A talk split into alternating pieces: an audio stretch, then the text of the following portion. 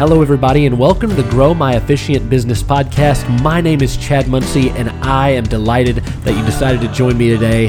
This is the podcast where we talk about how to become the best officiant and how to create the business of your dreams. Let's get started.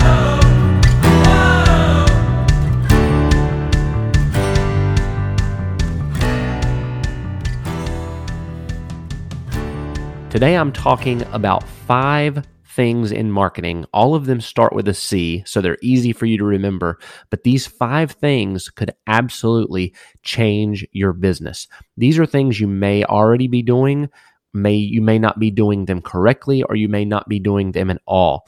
But here we go. Number 1, clarity in your messaging. Your messaging starts when someone hears about your business, reads a business card, sees a brochure, sees your uh, poster on the wall at the supermarket, sees your website, wherever they get introduced to your business the first time, the second time, the third time, it doesn't matter. Whenever they're getting introduced to your business, your messaging is everything. Your messaging goes from the domain name you choose for your website to your business card um, whatever the slogan or the tagline on your business card is, every one of these are examples of your messaging. For instance, when you get a website and you want people to find your website and remember your website, a lot of times we forget about all of those things. So we choose a domain name and it might be very long or hard to remember. But when you choose a domain name, it's okay to not even put your name in there. If you want someone to find it and you do weddings at the beach, for instance, I had a business. I still have a business where I do weddings at the beach. Mine's called beachweddingminister.com. And then I have several pages for the towns around uh, around my area where I do those weddings. So it's easy for people to find me. It's also easy for them to remember my website. So when you choose a when you choose your messaging for your business card, your website, for a poster, for a brochure, make sure that messaging is clear and it tells the person what you want them to know. It tells where they can find you. It tells exactly what you want them to know about your business for that particular item. If it's a business card that you're handing out to vendors, you may want to have a custom business card, not just one that you hand out to everybody, but maybe one specifically for vendors and venues that says, I would love to refer you if you'd refer me. Let's get to know each other. Or something like that. So they know you are specifically interested in getting to know them as a vendor or a venue so that you can refer each other. And that way you have that synergy and build up. If you have messaging on your website, and you want to do a lot of elopements, your messaging needs to say that you specialize in elopements and then maybe have some reviews. Your messaging needs to get whatever you're trying to get across to that particular person at that particular time. It needs to get that message across clearly. Number two, this is a big one that people miss. They do amazing things on their website. They do amazing things on brochures and business cards and flyers and even Facebook ads and YouTube ads. But one thing a lot of times they miss is at the end of their business card or their brochure or their website uh, or their ad, they miss call to action. Calls to action on everything. That's number two. Calls to action on everything every time you try to get a message across or try to deliver, this is who I am, this is what I do, there needs to be a call to action at the end of it. Otherwise, you're giving them a piece of information without asking them to do anything.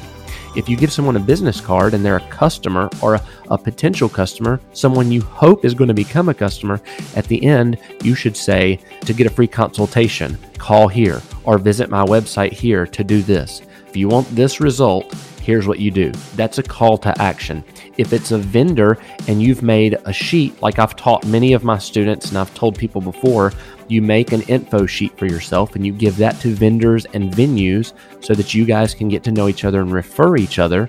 There needs to be a call to action at the end of that sheet that says, let's connect. Here's how to do that. Go visit this or call me here or I prefer text. There needs to be a call to action what you want them to do and how you want them to do it. Number three, contact methods. How many contact methods do you have for each item that you're using to advertise? If you have a business card, a brochure, and a website, do you have all of your contact methods on each one? Do you only prefer to get emails and not text messages? So you say, please only send me emails? Or do you only prefer to get phone calls? So you say, please only call me, do not email. I've seen so many people restrict all of the ways that people can contact them when in all actuality, there may be people reaching out to them right now on Facebook Messenger or through uh, a digital message on Instagram. There may be someone reaching out through email and they stopped accepting emails years ago. If you're going to own a business, there's no point in trying to have your information and advertising on different mediums business card, brochure, website, Facebook, all of those if you're not also willing to accept messages and accept contact multiple different ways. If you're going to advertise and you want many people on many different platforms to contact you, you have to also allow the contact methods on those certain platforms. So use several different contact methods. There are plenty of platforms out there that also allow you to combine those so you get them all in one place. And you can send all of that stuff to an email or to a text. Technology is very advanced now, but make sure you have plenty of contact methods, especially if you're using all the different platforms to advertise to people. Number four, connections. How many connections do you have, and how many connections do you want? A lot of people complain because I'm not getting as much business now. My business has slowed down. Um, you know, I, I don't feel like people are referring me as much. And my question is, how many people are you actively trying to connect with on a regular basis. And people are like, well, when I started the business, you know, I contacted a few people and contacted a few people, but now I go and do, uh, I do a wedding and then I sit there and wait on business. And no, no, no, no. You've got to be contacting people. Contact, contact, contact. Your connections are key. First of all, you have venues as connections. You should consistently be reaching out to venues within your area of service so that you can have those contacts and connections and you can consistently be building those. You should also consistently be reaching out to other vendors to build those relationships. That should never be a stagnant thing. You shouldn't just be sitting there hoping you're going to build relationships with vendors and venues. That should be something that you have on your schedule every week to reach out to other venues and other vendors so that you can build those relationships and you can have those connections. The last type of connection is those of your customers and your clients. First of all, you have all of the clients that you've had in the past. And yes, you may have asked at the end of a ceremony, hey, will you leave me a review? And then you never hear from them again. But why not once a week go down your email list, send out an email to all your previous clients and say, hey, I did your wedding.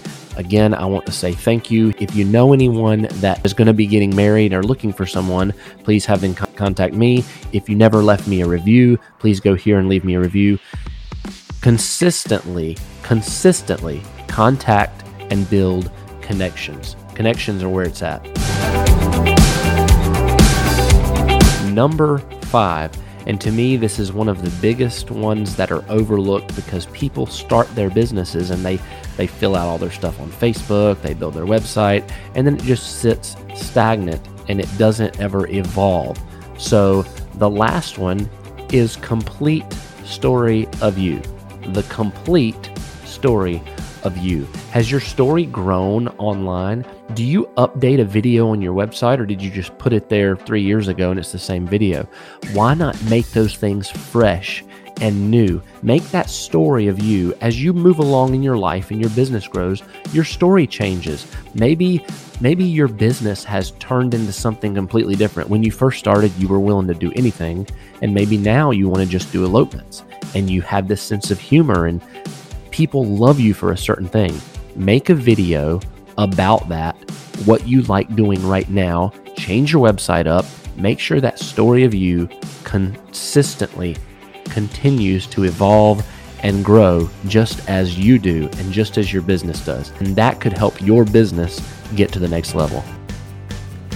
Thanks for listening. If you got value out of this, please rate and review the podcast. That helps us stay on the air.